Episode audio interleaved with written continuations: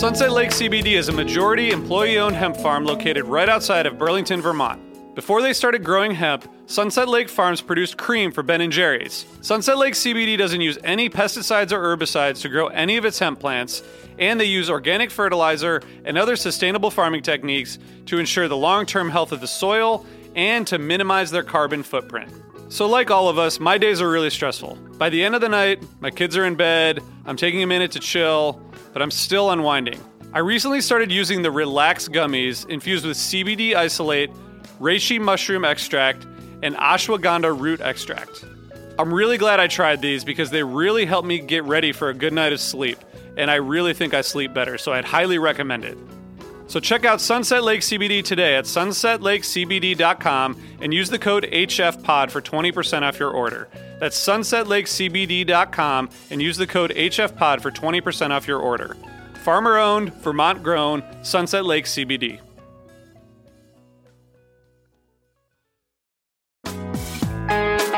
Hi, listeners. I want to tell you about a cause that I'm involved with at Heritage Radio Network. HRN is celebrating its 15th year and to celebrate, we're deepening our commitment to giving voice to the next generation of food systems storytellers, and we need your help. Our internship and fellowship programs help activate new possibilities for underrepresented and underestimated young people through experiential journalism, audio engineering, and production training. Through these unique programs, HRN helps food equity stewards build essential workforce readiness skills that expand their potential and foster economic mobility. Please consider supporting these critical programs. And with a minimum donation, you can be entered to win a dinner for two at an amazing restaurant in one of eight cities and tickets to a concert at a great venue in one of those cities. We have incredible partners across the country who have donated, as they also share our passion for helping to educate the next generation of food systems storytellers. Check out heritageradionetwork.org slash 15 to donate and enter to win today. That's heritageradionetwork.org slash 15 to donate and enter to win today. And make sure you donate before March 31st. Thank you.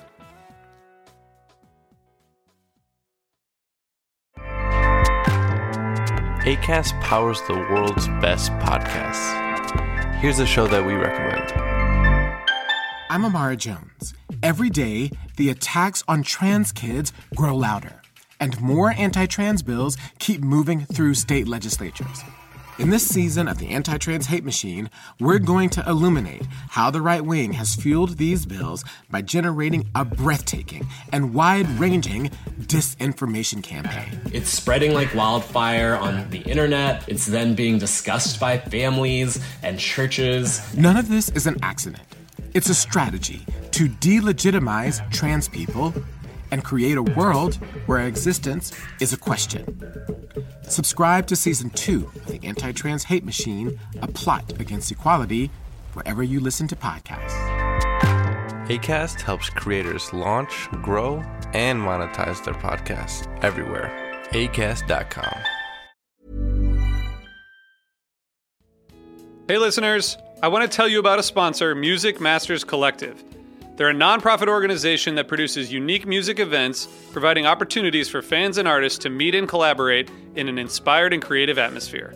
Every week, they host different events, all with the opportunity to learn from world class musicians like Oteil Burbridge, Trouble No More, former members of the band, Milk Carton Kids, Nikki Glaspie, Bill Frisell, Shawn Colvin, and many more. This June, join the Fab Four, Joan Osborne, John Sebastian, Marshall Crenshaw, and a great group of faculty for the debut of Magical Mystery Camp. This all inclusive, once in a lifetime music vacation experience in the heart of the Catskills will be packed with nightly performances, workshops, speakers, song circles, open mics, and a lot more.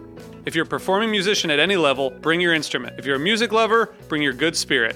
It's an amazing experience for individuals, friends, and couples alike. Registration is open, spots are filling up, so check it out soon. And scholarships are available. Check out magicalmysterycamp.com slash helpingfriendly to learn more. Osiris. What's up? This is Ryan Stasik from Umphrey's McGee. This podcast is part of the Osiris Podcast family. Osiris is a growing community of music and culture podcasts, connecting music fans with conversation, commentary, and of course, lots of music. Osiris works in partnership with Relix Magazine. Osiris.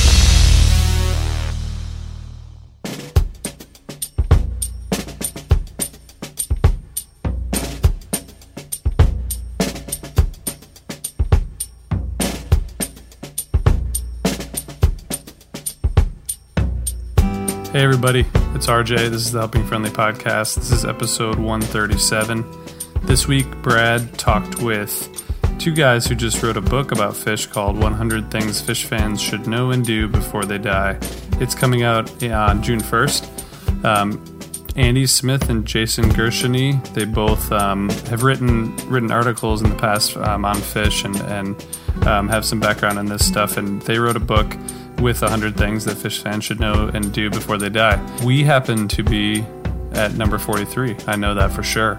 So that's pretty cool, but um, that's not the only reason we interviewed them. We obviously want to bring bring people to uh, to hear a little bit more about from them about what they did. Uh, the the forward for the book is written by Mike Greenhouse, who's uh, editor of Relix, of course, who's a partner of Osiris and HF Pod. Cool cool conversation that Brad's able to have with them, and there's a couple of events that they're having um, to release the book. One is a, a show at the Brooklyn Bowl um, Friday, June 1st, with the Dead Fish Orchestra. And then in Burlington on June 22nd at the Skinny Pancake, um, there'll be a book release party featuring Formula 5, a band from New York.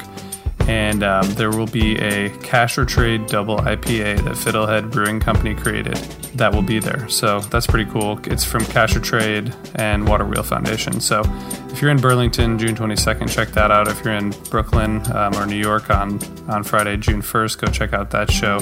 Um, but hope you enjoyed this conversation with Andy and Jason that, that Brad put together. And um, obviously, we'll put the link in the show notes to, to if you want to pick up the book. We appreciate everybody's support. I appreciate you tuning in. Um, if you haven't yet, give us a review on iTunes. And um, of course, check out osirispod.com for more awesome podcasts where we've added a few more and um, really good stuff going on. We'll, by the time you hear this, we will have just gotten back from Delfest where we're doing some interviews with a bunch of bluegrass artists, and um, we're really looking forward to that. And we have a lot of really cool stuff in store this summer, including Curveball, of course. So um, stay tuned for a lot more information about about Phish Summer Tour and what we're going to be doing there with Osiris and HF Pod. Also in the show notes, you'll see a link to um, the HF Pod T-shirts. Summer Tour is around the corner, sort of. It's around a corner, but a very very far corner. Um, but if if you need to stock up on gear before summer tour, we recommend that you pick up an HF Pod T-shirt. They make you look cool and heady and um, and very knowledgeable about Phish. So you should grab one. All right, let's get into the interview. Enjoy. Thanks for listening.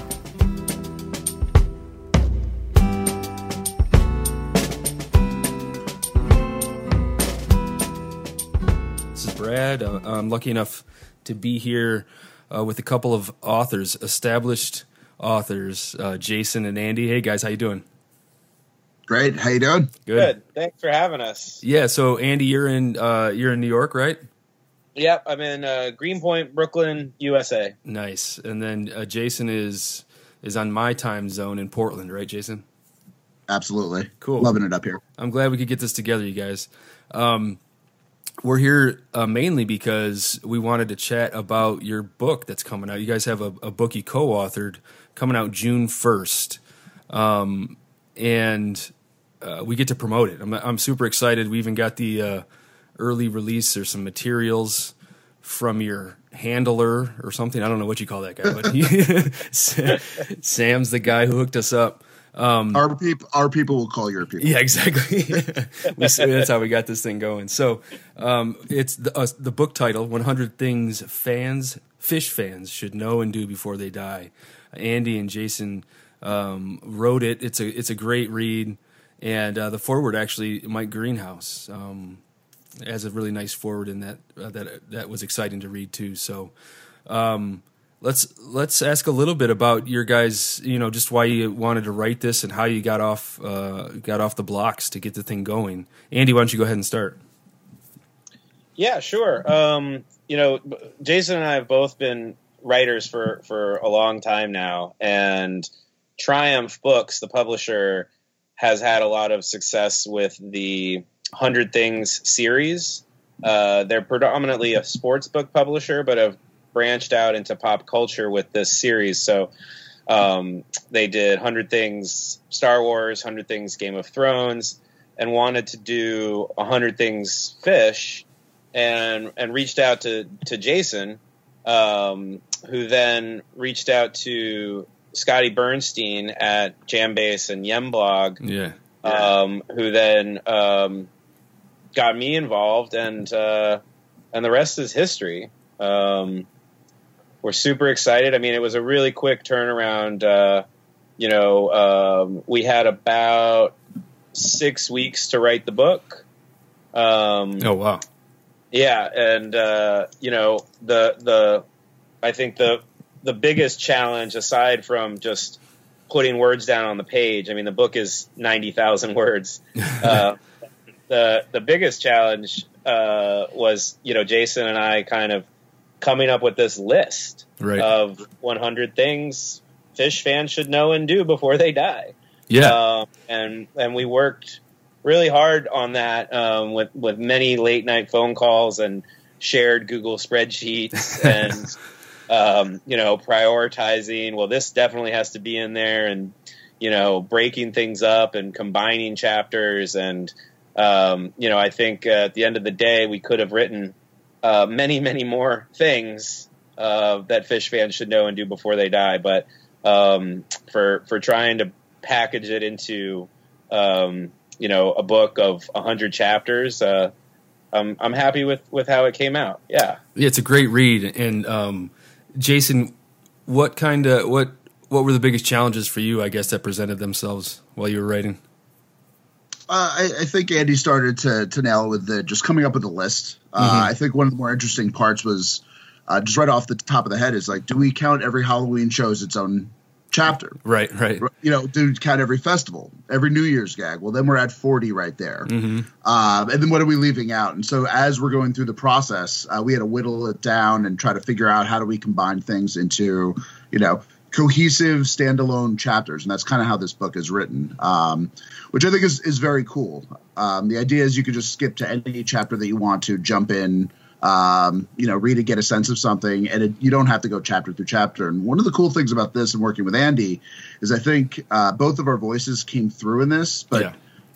uh, sort of unique individual conversations that were happening and how I was t- telling my tale, how we uh, shared the things we wanted to say, but we came from very different uh, standpoints. And it kind of hopefully will spark a conversation with all the fans out there. Um, I know that's a big thing for both of us is knowing that this is, you know, we could probably go back and add another, you know, 20 chapters with things rolling around their heads. Right, right. fans that might have different perspectives on things, and, and we kind of love that. We this isn't you know meant to be uh, over. This is kind of just meant to be the beginning of a conversation and a dialogue, and we uh, and we love going through this process. I know for me, just uh, being able to think about Phish this much when I you know outside of what I normally think about Phish was kind of just nice. Yeah. It's like this is my job. I got to think about Phish right now, and I got to you know talk yeah. about Phish. And I have to have a Phish phone call. So it was just it was pretty cool to have that on the agenda beyond just the normal uh, crazy fandom that we like to That's have. it. Reminds me of, of my wife when I tell her, you know, the podcast, especially when I, we first started it. Like, really, are you really doing this? Or are you guys just like talking about Phish? Like, well, both actually. You know what I mean? yeah. So, um, you know, it's funny that you mentioned you can go kind of just randomly through it because, um, I of course jumped to like chapter forty three or forty two, whichever one it is that, that you know talks about podcasts. I'm like, oh yes, right. this is this is exciting. So um, I also really loved going through each of your own your thoughts within the chapter, and then kind of obviously as we always do, kind of tying it into my own experience. Um, you know, on Shakedown or with the albums or, you know, defining like who's a wook and, uh, you know, who's a noob and all those things, all those that, that you guys talk about. It's really, it was really fun to read and, and it's going to fall right into the wheelhouse of our listeners. I don't think there's any doubt about that. So, um, let's talk a little bit about your, your history, your own personal history, Jason. Where did you, uh, your first show, you know, we always like to ask about the first show and also kind of, uh, when you knew it was for you, the band. Sure. Um, I will. I will start by saying there is a probably my favorite part of the book is actually the back cover. Um, and the reason I bring that up is it's all my stubs, and I got to take a picture of it. It's Orange County Fairgrounds in a '93 Horde tour. Oh wow! Uh, and that was the first time I saw Phish in uh, New York. That's where I'm originally from. And uh, Colonel Bruce Hampton, Blues Traveler, Widespread. I mean, it was a stacked lineup. Phish came on after midnight and uh, opened with the 2001 Split Open and Melt. And it was it was amazing. Um, I will say I, I, got it, but I didn't quite get it. I'd say when I really got it was the next uh, show that really blew my mind, which was Onondaga in '94, um, right after Halloween, and that show just uh, for me was kind of all of a sudden the light bulbs went on, and it was it, it was on from that point forward. So nice. um, yeah. So I didn't know that um, Phish was playing that late. You're saying after midnight, and it was yeah. The, uh, I think their set started late. I mean, I think I, yeah. I, think at least when I've looked at the set list online, I mean, my memory my memory from 25 plus or whatever years ago is sure. a little hazy.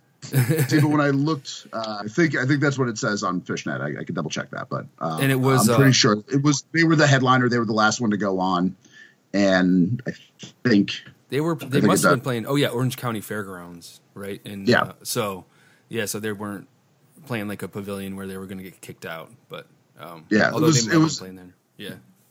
It, it, was like bandstand, you know, sawdust on the ground. Uh, nice. Yeah, and it was a stack lineup, and you know, I was there right. to see it all. I mean, still a high school kid, and uh, yeah, they, they, definitely showed me showed me something that night. That's awesome, man. That's great.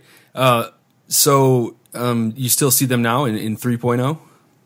Oh, absolutely. Cool. Yeah, I, I mean, you know, I'm a teacher is the, the, the, gig that I do. I'm married with a with a three year old. Oh, awesome! Uh, I still, uh, maybe to my wife's chagrin, look at my summer plans and wait till I see what Phish announces before right uh, starting to make the rest of the family plans. And now I'm coming to the realization, as a dad of a three year old who's very aware of things like Halloween, that uh, yeah, yeah, that might become a little more challenging going forward. But I'm still gonna, you know, I'm thinking yep. maybe you know trick or treating in Vegas could be a new new experience. Yeah. No, just kidding. so we um last last Halloween in Vegas, I just I hit the first three and I had to leave uh, the morning of the 31st because you got you got dad things to do. So yeah, um, you know, and I wouldn't trade it for the world. I'm glad I got to see three out of four. You know, so yeah, they um, were great. Right, totally, totally. So Andy, what about you? When's your uh, first show? Was it that early? 93? No. Um, I went to my first show at the Gorge in 98. Oh, wow. And uh, my my dear supportive mother brought me and three friends um, out to the Gorge from Seattle where we were living. And um, I'd, you know, uh, been trading tapes for a while and um, you know, Hoist had come out, and I was just, just could not miss this opportunity to go and see Phish, even though it was at the Gorge, three hours away, and um, you know, I don't even think I was 16 yet, and um, hence having to have my my mother take us. Yeah, and, you, you got to do it sometimes and and and bless her for it. You know, I mean, um, I think uh, I'm very grateful and, and, fortunate to have you know a mother who would who would do that for her teenage son and, and their friends. And right, and I and I can. I mean, I was immediately hooked and blown away by the whole experience. Like I had never seen anything like it, and I I remember just so vividly. I mean, the landscape of the gorge and and the the the the, the crowd of the people and um, just sort of the vibe and the atmosphere was was kind of overwhelming. And then uh, at a certain point, you know, uh, for anybody who's been to the gorge, you know, the sun sets behind the stage. Uh, you know, overlooking the, the, the Columbia River, and as the sun was setting, um, can't remember what song they were playing, but that everybody kind of dropped out, but Fishman, who just played this like gentle drum roll for mm. the sunset. Oh, nice. And, you know, crescendo at sunset, and the crowd roars, and then they just picked up, picked right back up where they were before the oh. the drum roll for the sunset. And it, that uh, reminds um, me of the recent um, Howling at the Moon. I think that was at the Gorge too, wasn't it? Anyway, so oh um, yeah, yeah, yeah, for sure. I mean, but I was I was immediately entranced and immediately blown away, and have since returned to the gorge a few times, yeah. and uh, I I saw probably well, I, I would say more than most shows of 2.0, and um, and then I think you know after uh, when 3.0 started, I, I, caught a few shows here and there, but since uh, I saw them at the Man 2015, Mhm. the summer at two shows at the Man, I just think they've been performing some incredible stuff, Yeah. and been trying to catch as much as I can. I did 13 of the Baker's dozen. Oh, you did all of them. Wow. I did all of them. I didn't plan congrats. on doing all of them. Yeah. I didn't. I you know, and it was funny too because I the what was it the fourth? I think it was the fourth night. The the the lawn boy, the jam donut. Yeah. Um, I went down there without a ticket and scored one for thirty bucks. and, and after that, you there was no scoring thirty dollar ticket by any means. right. Right. So I was pretty excited. I just went online on Ticketmaster the next day and bought the last two nights and made the rest of it work between friends and trades and stuff. Oh, that's awesome. yeah, yeah. I, a, a few of my other friends who live in the city um, were the same way. They're like, you know, I wasn't really planning on this, and this is really killing my work. But like, dude, I gotta go, which is a testament to the run, I guess. But um, Yeah, I mean, it was it was I think an incredible experience as a whole. And if you know diving into each show, I mean, I think the Baker's Dozen chapter in 100 Things Phish is the longest chapter in the book. nice. um, and uh, you know I think it's something that that people will be speaking about when they speak about Phish in in you know in the coming years in the the, the annals of history. right. I think uh, you know, it, it- and Jason and I have talked a lot about this. Uh, you know, whether it's Big Cypress and Baker's Dozen or Baker's Dozen and Big Cypress, um, you know, that's what what Phish will be remembered for. I think. Yeah, uh, I totally agree. Um, what an incredible thing, and and we're lucky enough to have him, you know, back with, and they just announced the fall tour run. But what I wanted to mention um, was that the book was really relevant too. It, I, you know, you could tell you guys recently wrote it because there was a lot of stuff, recent stuff that was included, uh, and nowadays when I pick up a book, I, you know, you know, you don't expect to have such updated or recent information in it. So, um, was there any parameters, you know, put on by the the editors and the publishers and everybody uh, about what needed to be included, or did they just kind of set you guys free? Well, as far as uh, it being up to the minute, we kept. We realized that you know we were going to New Year's anyway. We're gonna have an opportunity uh, to see the New Year's show. We weren't initially planning on. We thought Baker's Dozen would be like a really neat ending point, and it was like, Sure. well, we're still editing this. um, we were able to kind of get it really, literally to the last Phish show, Right. which was kind of cool to have that that moment.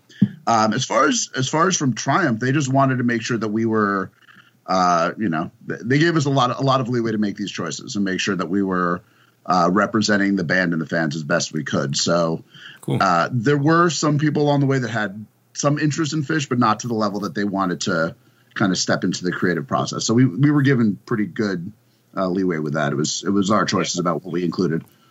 I know. I mean, and and you know, uh, just to building on on to that, Jason. Like, I just want to give a shout out to Triumph Books and our incredible editor um, Michelle, who Yes. really championed the project. Really uh, believed in Jason and I as um, as the authors and advocates for for this book, and and to to sort of really trust our judgment all the way up until like the very end where we're like yes we need to slip in this photo of the pirate ship in the introduction and and and she you know made it happen for us and that was Um, one of your own photos. photos It was that fun. was Jason's pick, yeah that was awesome.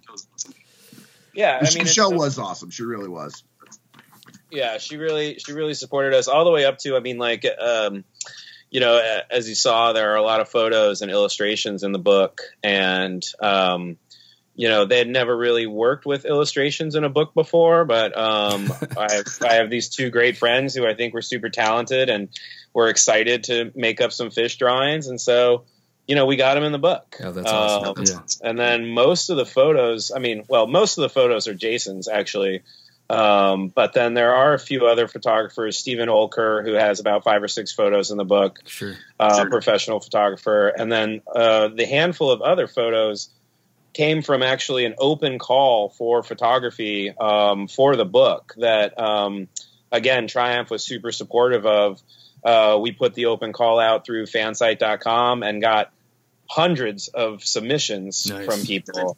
Um, some better than others, of course, but um, all of them just sort of speaking to the the community and and and love for this band and the experience of hitting the road and going and traveling to see this band.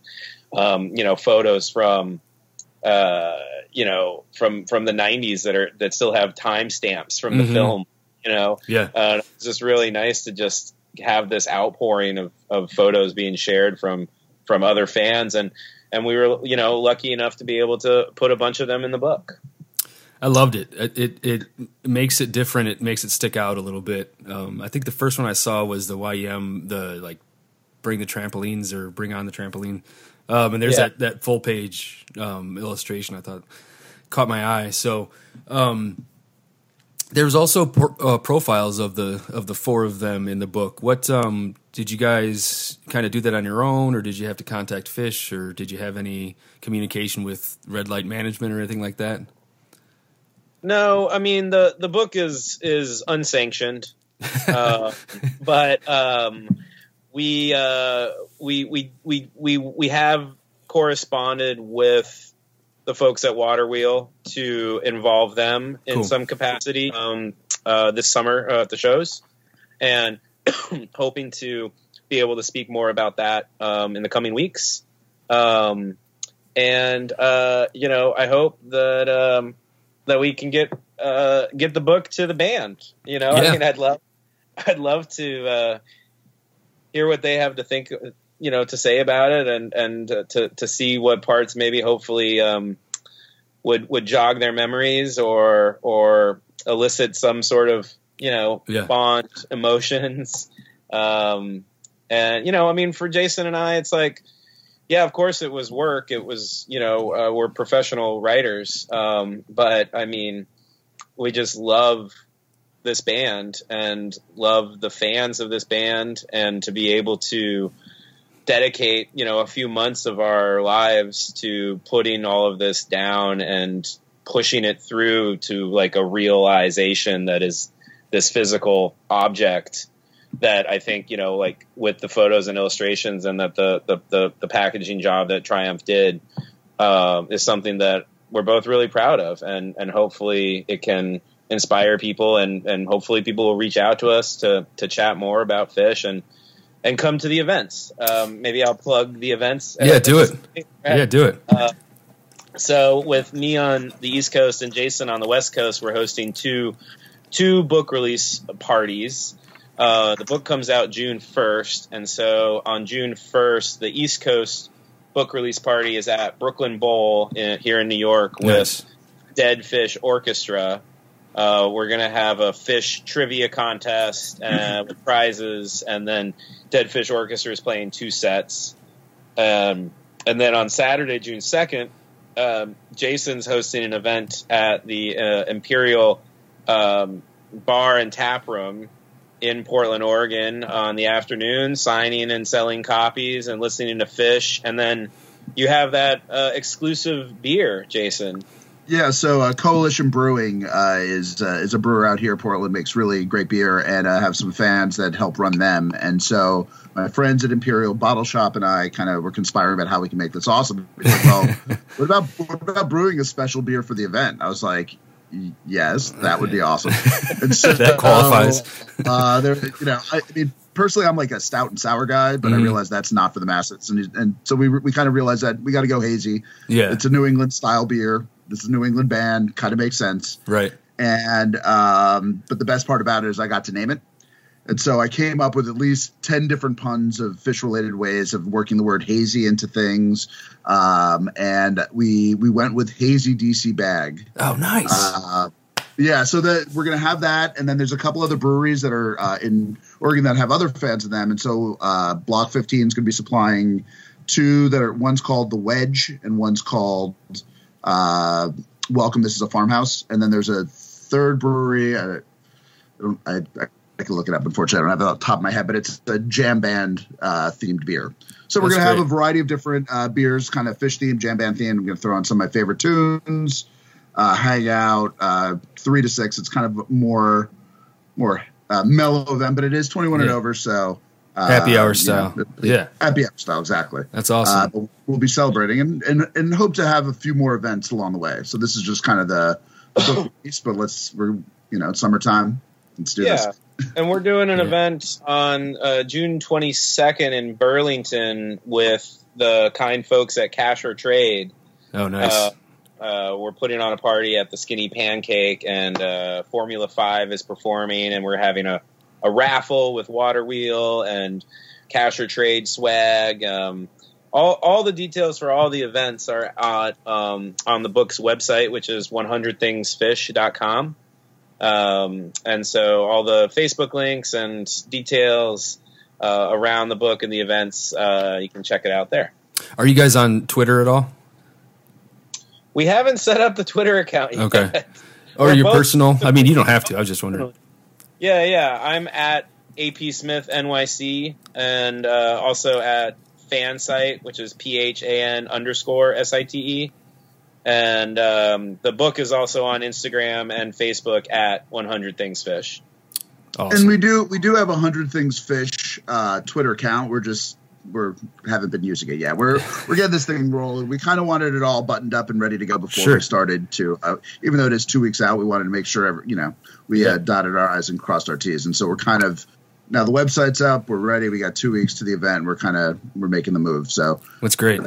you'll probably see some stuff from out soon. That's exciting. Have you guys? Do you guys have like full blown published books of your own before this, or just like I, I see that you've written a bunch of places, both of you guys, but um, a full blown, you know, hardbound book is this is this something new for you guys? Yeah, um, I self published a book in uh, 2005. Nice. um, and uh, it was a collection of essays and interviews called "Welcome to the Land of Cannibalistic Horses," and uh, you know, early twenties sort of adventurous manifesto, if you will. Um, featured interviews with people like uh, the organ player at Wrigley Field and the guy who invented uh, the Bigfoot monster truck and Oh, nice. the photographer David LaChapelle, and uh, you know a brief interview with Hunter S. Thompson and Wesley Willis, and and and you know sort of t- covered like the American landscape, sort of political spectrum. I wrote it during the 2004 election cycle. Um, but the three, the, the book was five parts. The third of which was about Phish Tour 2004, which, um, as you know, at the time was slated to be the final Phish Tour Sure. and leading up the final festival at Coventry. And so, um, in maybe a couple years ago, I ended up pulling that section out of the horses book and repackaging it as its own sort of small, like little hundred page book. Um, and and so that's available on Phansite and, and Amazon. Um, but this is, uh, but yeah, this is my first, um, you know, uh, Non self published. paid commercial, uh, fully fledged book deal. Yeah, That's is exciting. super exciting. Um, I'd also lo- love to hear about or read the uh, 2004. You know, kind of your your overview of that tour. Um, you uh, tell me a little bit about your experience. I- I'm so interested in the in the 2.0 um, kind of. I don't know if you're a hardcore fan, but the fans who have spent most of their time there. Um, were your friends in that era as well? Like, how did you uh, come out of it? Um, uh, are you are your are your your feelings now about Phish still? Do they still kind of trickle back to 2.0? Obviously, mine trickle back to 95 and 96 when I first saw them. So, you know, just Yeah. a little bit about that. Yeah, I mean, I think you know, for me, the the 2.0 era was, I mean, I was literally on the road with you know with my friends, hitting every single Phish show. Um, I was in college, so my responsibilities were slim to none. Right. and um, you know I would sell beer and cigarettes on lot to pay for gas and lodging.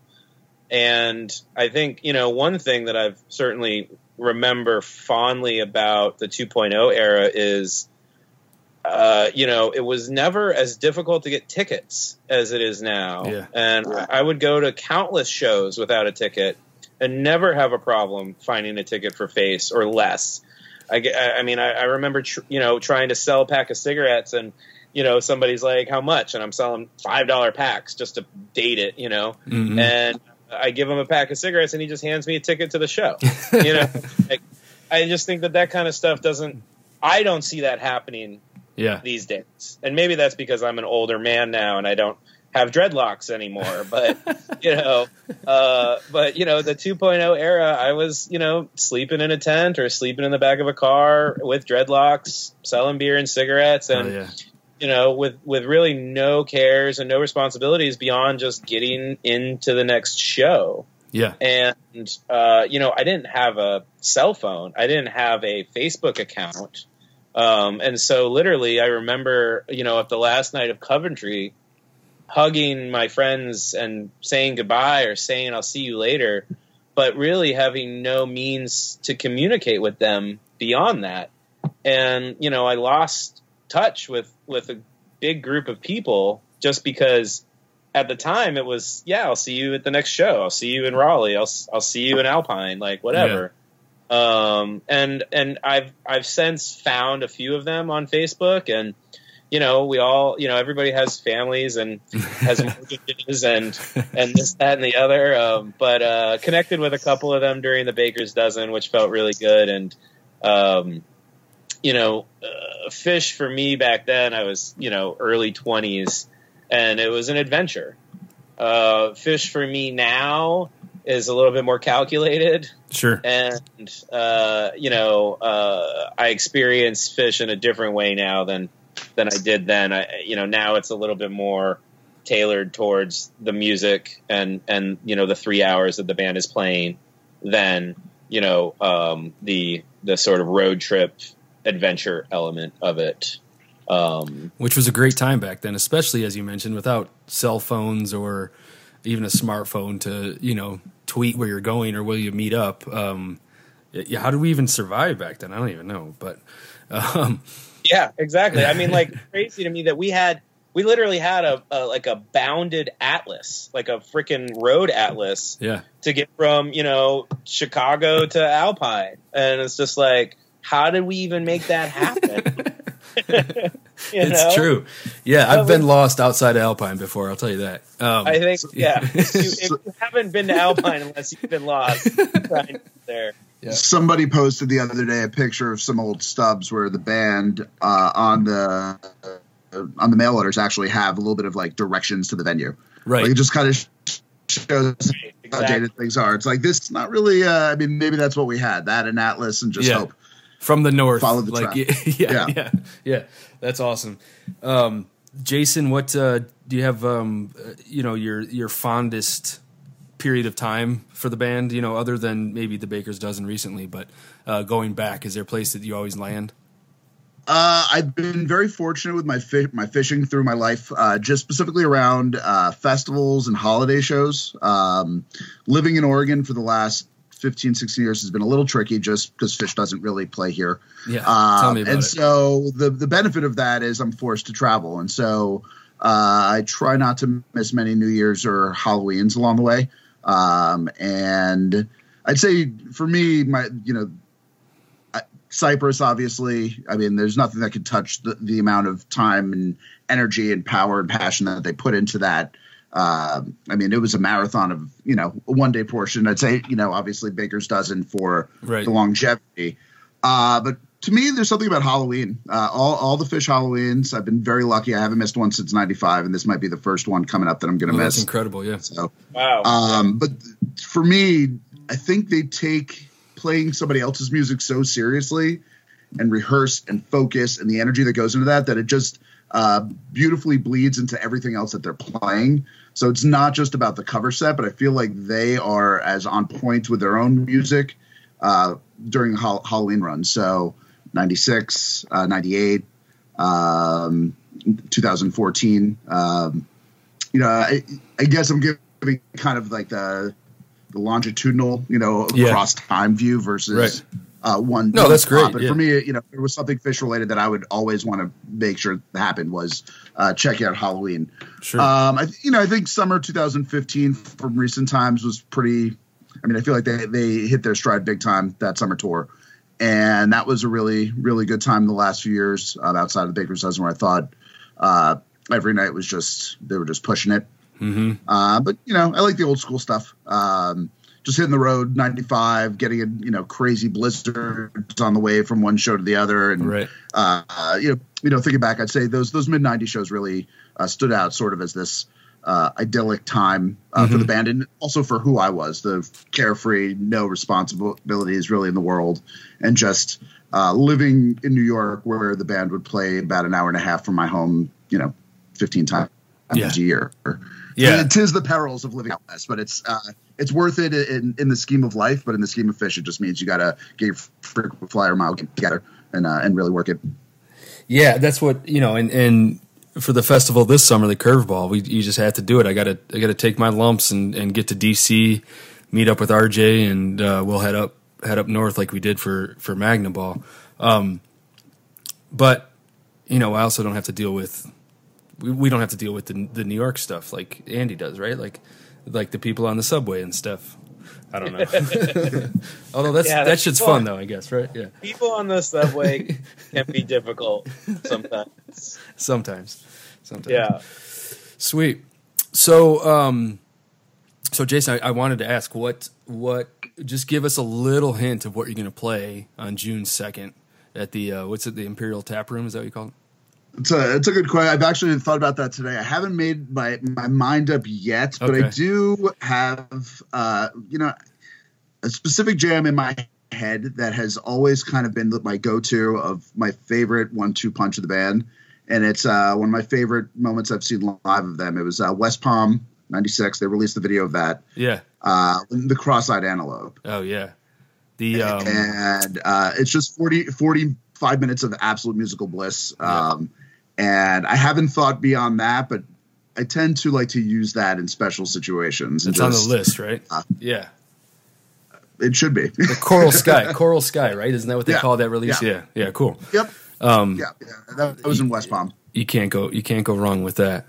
Beyond that, you know, it's it's tricky because do you want to have the socializing little, you know, my sweet ones, or do you want to have like a down and dirty tweezer for a half hour? You know, Yeah. you could really go either direction. Um, but I'm assuming for my own mental stability, since I am going to want to chat with friends, I might not want to get too lost into a jam. So I got to figure Yeah. this out. There's there's some thought and processing that needs to go into this. You need to make work. that playlist that, uh, Yeah, yeah. Right. That's awesome. Well, I'm I'm excited to and maybe uh, post a little bit of, of it on um, on the soon to be working hundred things Phish Twitter account. Right. Yes. yes. Soon to be active. Yeah. Yeah. Yes. Awesome. All right. Um, you know, I don't know any any final words. This is uh, super exciting. Like I mentioned, the hundred things Phish fans should know and do before they die. Both, uh, you know, co-authored by Andy and Jason's come comes out June first. It's going to fall right into our listeners' wheelhouse. There's no doubt about it. Um, I, I really enjoyed it. Um, started in the middle, finished at the beginning. Um, it, it's a it's a great read, and and it's you know you don't have to just go front to back. So, um, anything you guys got summer plans or festival Well, plans? Brad, or I. Yeah. I would love to hear more from you about what you thought of the book, or if, if, if there were certain chapters that stood out, or any surprises, or Yeah. uh, You know, Yeah. um, I don't, you know, I don't know if there were surprises. I really, I like I mentioned, the one thing I really liked the um, illustrations, the the art that was in it because I didn't expect it, so that kind of maybe was was a little different. Um, I I also liked uh, each each album got its own chapter. Is that right? yeah, each studio album and a live one. Yeah, which I thought was incredible because they don't, it doesn't they don't get enough credit for that stuff. Um, a live one was obviously the first like double CD disc. We talked about it a bunch um, with their '94 material um, combined. Um, but the studio albums don't get enough credit, and I thought I really liked that that you guys dug into those. Um, oh man, I'm trying to think what else. Oh, it, you actually talked about it, selling beer and cigarettes. I loved that. The it, that's like the um, the Shakedown Street. Or, Oh, uh, yeah. come to Shakedown chapter. Which Yeah. and you interviewed somebody. She's 38 and she used to sell you know something. It, or, Yeah. you know a little bit of her experience. I thought that was a really cool chapter. Um, so I, I, I really enjoyed them all, man. It was it was fun. I thought the history was well done, right? Because you got to give maybe everybody who picks up the book isn't gonna isn't gonna have the depth the depth of knowledge that you know a lot of us do. Um, so that I thought that was really cool. Um, going into the history of, of each of the guys and how they got started. Um, Yeah. yeah, man, I- Awesome. it was really well That's done. great. Yeah, really well done. Um, and I think everybody's going to enjoy it. So, uh, again, appreciate you guys taking the time to come on the Helping Friendly podcast. You guys can always check us out at HF Pod uh, or Helping Friendly Podcast dot com. Um, you guys, your website is 100thingsphish.com, Yes. right? And um, AP Smith NYC Yep. is the Twitter. Um, and Jason, do you have uh, a functioning Twitter account? An active? Well, like I said before, I'm a teacher, so I try to keep a little bit of a, a Lower a- profile. a line between those things. So I think Yeah. I think we have hundred things Phish at on uh, Twitter too. account. I think I grabbed it before the book was publicly out there because somebody else will grab it and charge us money. Uh, so I just need to dig that up and figure it out and Okay, get cool. with that. I think, A yeah, I think we're at that point to now. this so. podcast will be the first tweet that we send out. yeah. That's a good start, though. That's a good start. right? yeah, we're up and running at that point, right? Shit's legit now, right? Yeah. awesome, Exactly. What is a city without its music? The legacy of the New York Philharmonic is incredible. Nearly two centuries of history. That's a lot of music and a lot of stories. I was sitting on stage for the very first time thinking, I can't quite believe this is happening. Join me, Jamie Bernstein, as we explore the history of the New York Philharmonic. It's the NY Phil story made in New York, a podcast about a city, its people, and their orchestra. Listen wherever you get podcasts.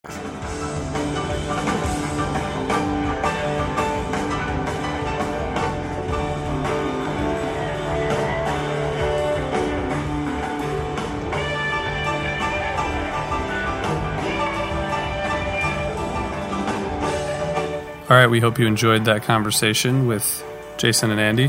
Um, appreciate those guys taking the time and um, talking with us before their book comes out. So, as always, get in touch with us on Facebook, Twitter, uh, email, the internets, any any time, any way you want to. If you want to hear more HF Pod, check out HF Pod Plus. There'll be a link in the show notes, and we're going to go out with some music. But before then, just want to say thanks for listening. Keep on rocking.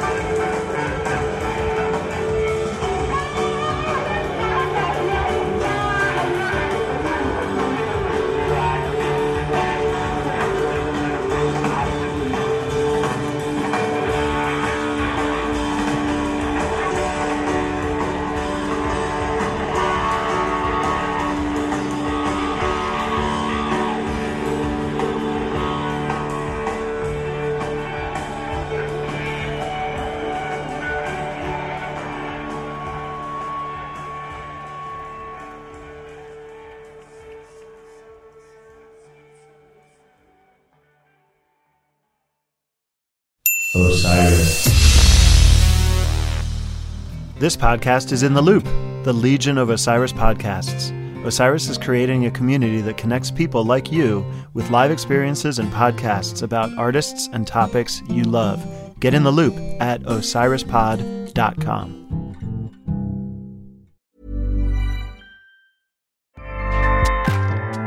ACAST powers the world's best podcasts. Here's a show that we recommend. I'm Amara Jones.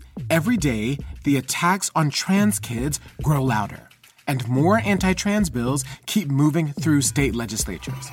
In this season of the Anti Trans Hate Machine, we're going to illuminate how the right wing has fueled these bills by generating a breathtaking and wide ranging disinformation campaign. It's spreading like wildfire on the internet. It's then being discussed by families and churches. None of this is an accident. It's a strategy to delegitimize trans people and create a world where existence is a question. Subscribe to season two of the Anti Trans Hate Machine, a plot against equality, wherever you listen to podcasts. ACAST helps creators launch, grow, and monetize their podcasts everywhere. ACAST.com.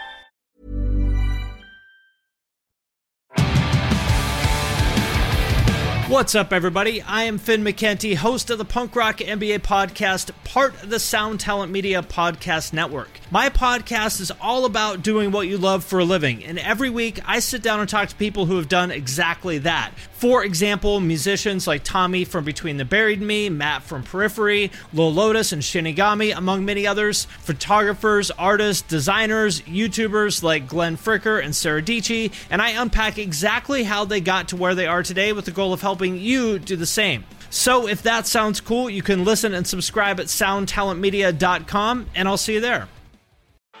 Bowie, Dylan, Marley. You've heard the names and maybe you've heard their songs, but what about the stories behind the records that made titans of music like these so universally loved and important? Join me, Josh Adam Meyers, host of The 500, as each week I go through a different album from Rolling Stone Magazine's 500 Greatest Albums list from 2012 with an incredible lineup of comedians, actors, and musicians talking about how the music has impacted their lives. New episodes of The 500 come out every Wednesday. Listen now wherever you get your podcasts.